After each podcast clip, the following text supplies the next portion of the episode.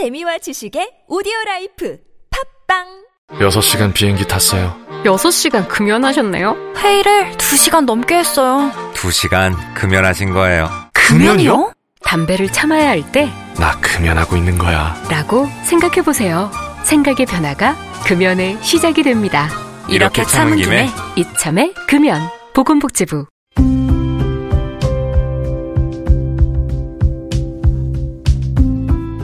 칼럼을 읽어드립니다.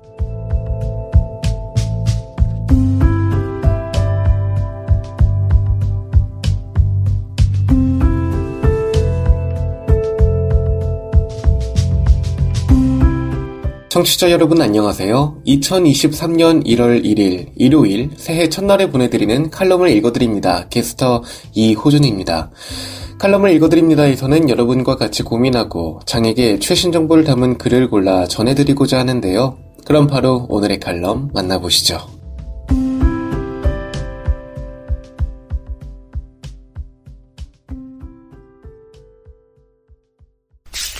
더 인디고, 차미경의 컬처 토크, 특별하지 않아도 돼.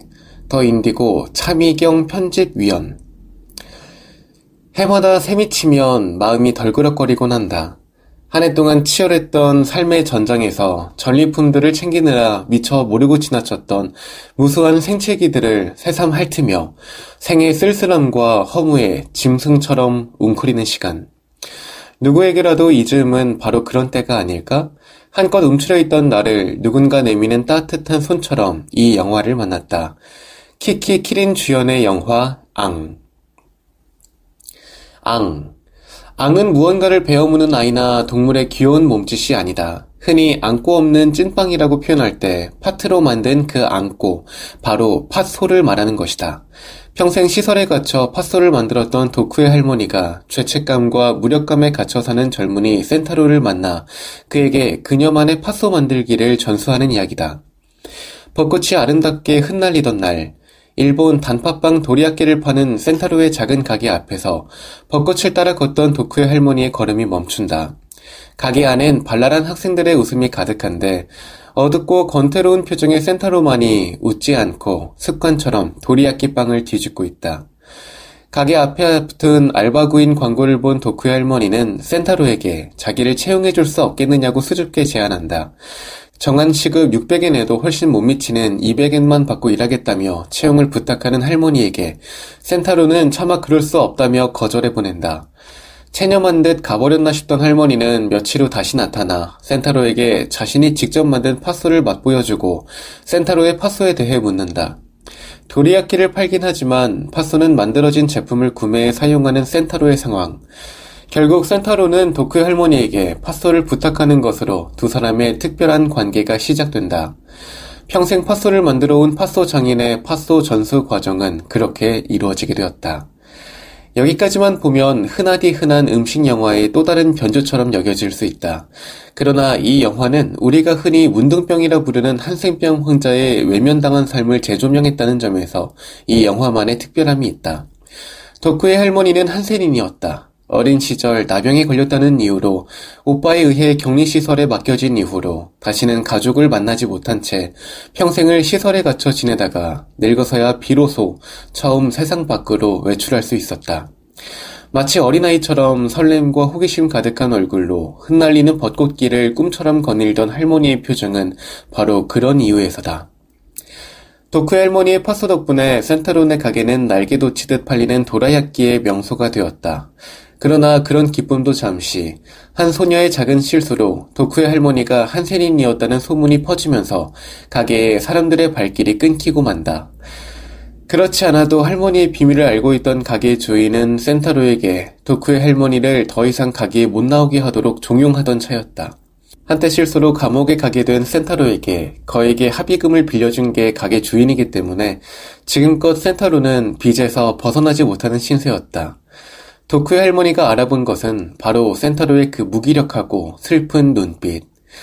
길을 지나다 센타로의 그 눈빛에 이끌려 그에게 다가건노라고 그녀는 유언을 통해 이야기한다. 그 눈빛이 어린 나를 갇혀있던 자신의 눈빛을 닮아서 그냥 지나칠 수 없었노라고. 평생 한센병으로 격리되어 외롭고 고통스러운 삶을 살았던 도쿠에는 그렇게 죄책감과 무력감에 묶여 껍데기처럼 살았던 젊은이를 구원하고 떠났다. 그런 깊고 따뜻한 눈을 가진 도쿠의 할머니 역은 배우 키키 키린이 했는데 이 세상 그 누구도 그녀만큼 도쿠의 할머니 역을 잘 해내지 못했을 것 같다. 보는 내내 키키키린이 그려낸 도쿠의 할머니는 한없이 눈물겨웠다. 특히 영화에는 키키키린의 친손녀 우치다 카라 괄호 열고 와카나 역 괄호 닫고 우치다 카라도 함께 출연해 더욱 생생함을 더했다. 단 걸 싫어하면서도 단 팥소를 만들고 술집을 하고 싶은데 도라야끼를 팔아야 하는 센타로 어쩌면 우리도 그와 별반 다르지 않을 것이다. 하고 싶은 일보다 해야 하는 일에 묶여서 하루치만큼의 힘겨운 허들을 가까스로 뛰어넘으며 생의 기쁨도 보람도 없이 좀비처럼 살아내고 있는 어찌 보면 다 그런 삶인지도 모른다. 그런 센타로의 슬픔을 알아봐주고 생에 진심을 다하는 것이란 어떤 것인가를 몸소 보이며 센타로를 위로하고 떠난 도쿠의 할머니. 그녀의 마지막 말은 이것이다. 우리는 이 세상을 보기 위해, 듣기 위해 태어났어. 특별한 무언가가 되지 못해도 우리 각자는 모두 살아갈 의미가 있는 존재야. 실로 도쿠의 할머니만이 할 수 있는 위로가 아닌가. 평생 갇혀 살면서 팥소를 만드는 것이 유일한 일이었던 사람. 다 문드러져 뭉툭해진 손으로 팥소를 만들며 모든 정성과 진심을 담았던 사람. 팥들에조차도 진심으로 귀 기울이고 말을 걸던 사람. 도쿠의 할머니. 존재 자체로 존재의 가치를 입증한 그녀만이 가질 수 있는 위로의 자격이다. 세상에 살아 숨쉬는 모든 것들은 특별함이 아닌 생에 쏟은 진심과 정성으로 가치를 증명하는 것이다.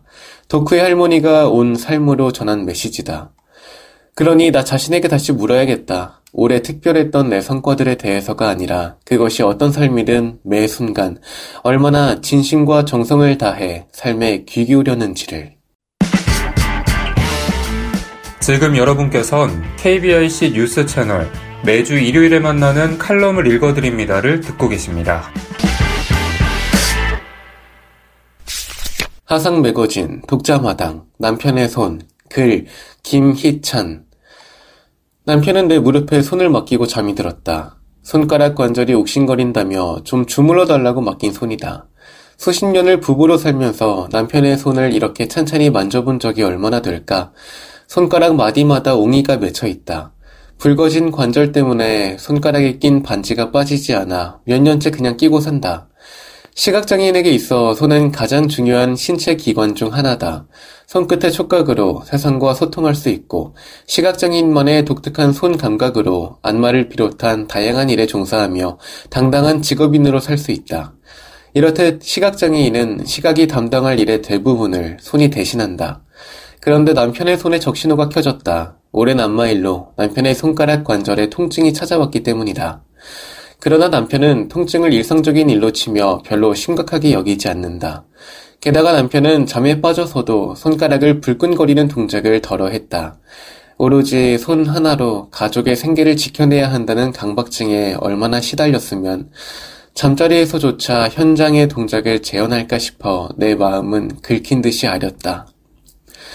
남편의 손은 우리 식구의 생계를 떠맡은 유일한 도구다.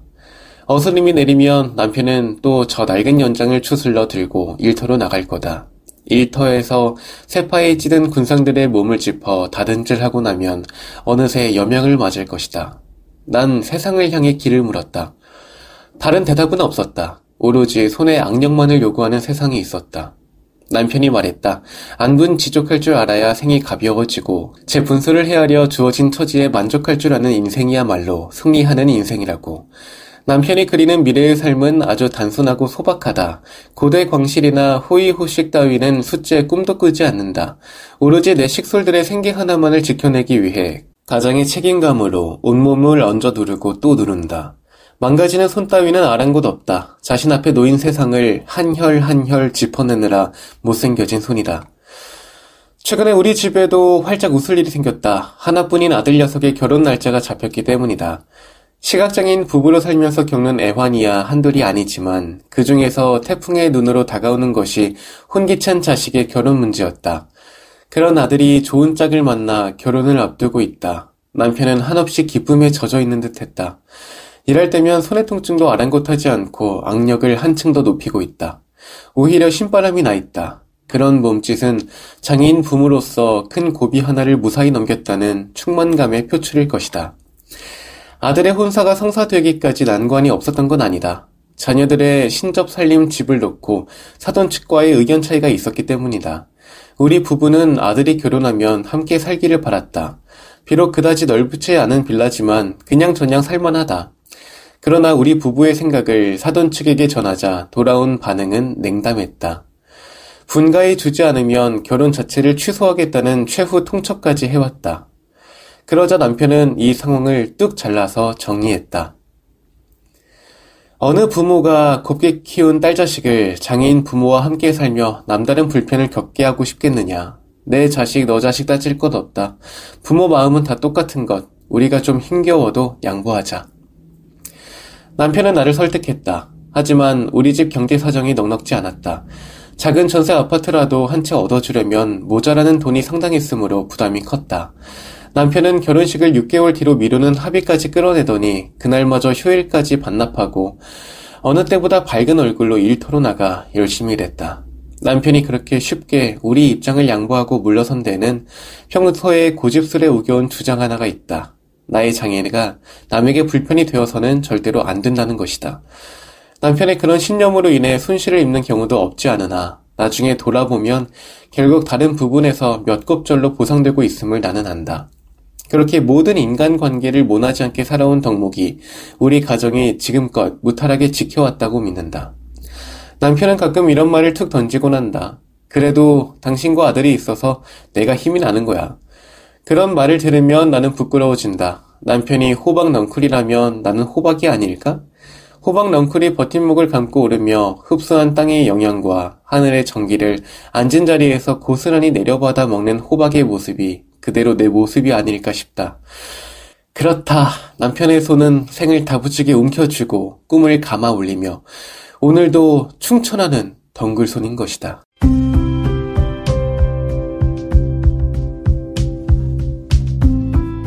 1월 1일 일요일 칼럼을 읽어드립니다. 오늘 준비한 소식은 여기까지입니다. 지금까지 제작의 이창훈, 진행의 이호준이었습니다. 청취자 여러분, 새해 복 많이 받으세요.